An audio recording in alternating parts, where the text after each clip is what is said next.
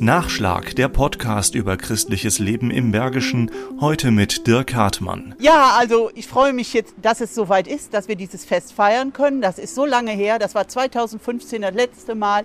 Es ist höchste Zeit, dass wir mal wieder was gemeinsam machen. Marlies Berger spricht vom heutigen ökumenischen Kirchentag in Wipperfürth. Sie sitzt seitens der St. Nikolaus-Gemeinde im Orga-Team und hat das große Kirchenfest auf dem Marktplatz mitgeplant. Dass wir einfach als Menschen zusammenstehen, miteinander miteinander ins Gespräch kommen können über Gott und die Welt und dann ist das schon super. Um halb zwölf geht's los mit einem Open-Air-Festgottesdienst, darin eine Dialogpredigt mit dem evangelischen Superintendenten Michael Braun und dem katholischen Kreisdechanten Christoph Bersch. Im Anschluss gibt's auf der Bühne Konzerte, ein Impro-Theater, Tanzvorführungen und ein ukrainischer Priester ist zu Gast.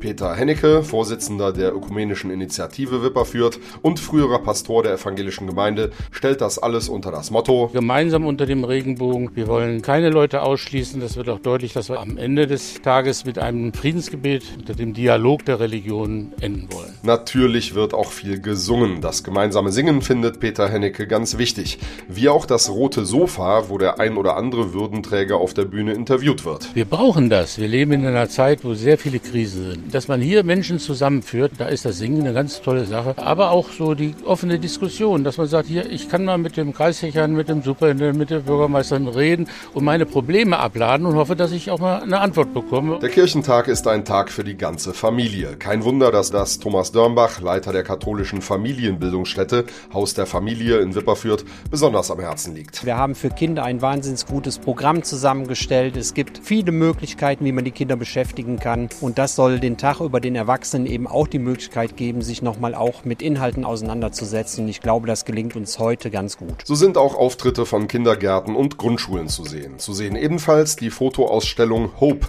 Hoffnung bewegt. Die ist drin in der evangelischen Kirche. Ich glaube, dass der Kirchentag eben für jeden was hat, ob groß oder klein, dass an diesem Tag dieses Feiern miteinander einfach eine tolle Sache ist. Und wer das verpasst, der hat einfach für Wipperfürth ganz viel verpasst.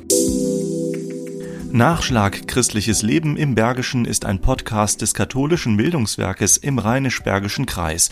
Mehr Informationen unter www.bildungswerk-gladbach.de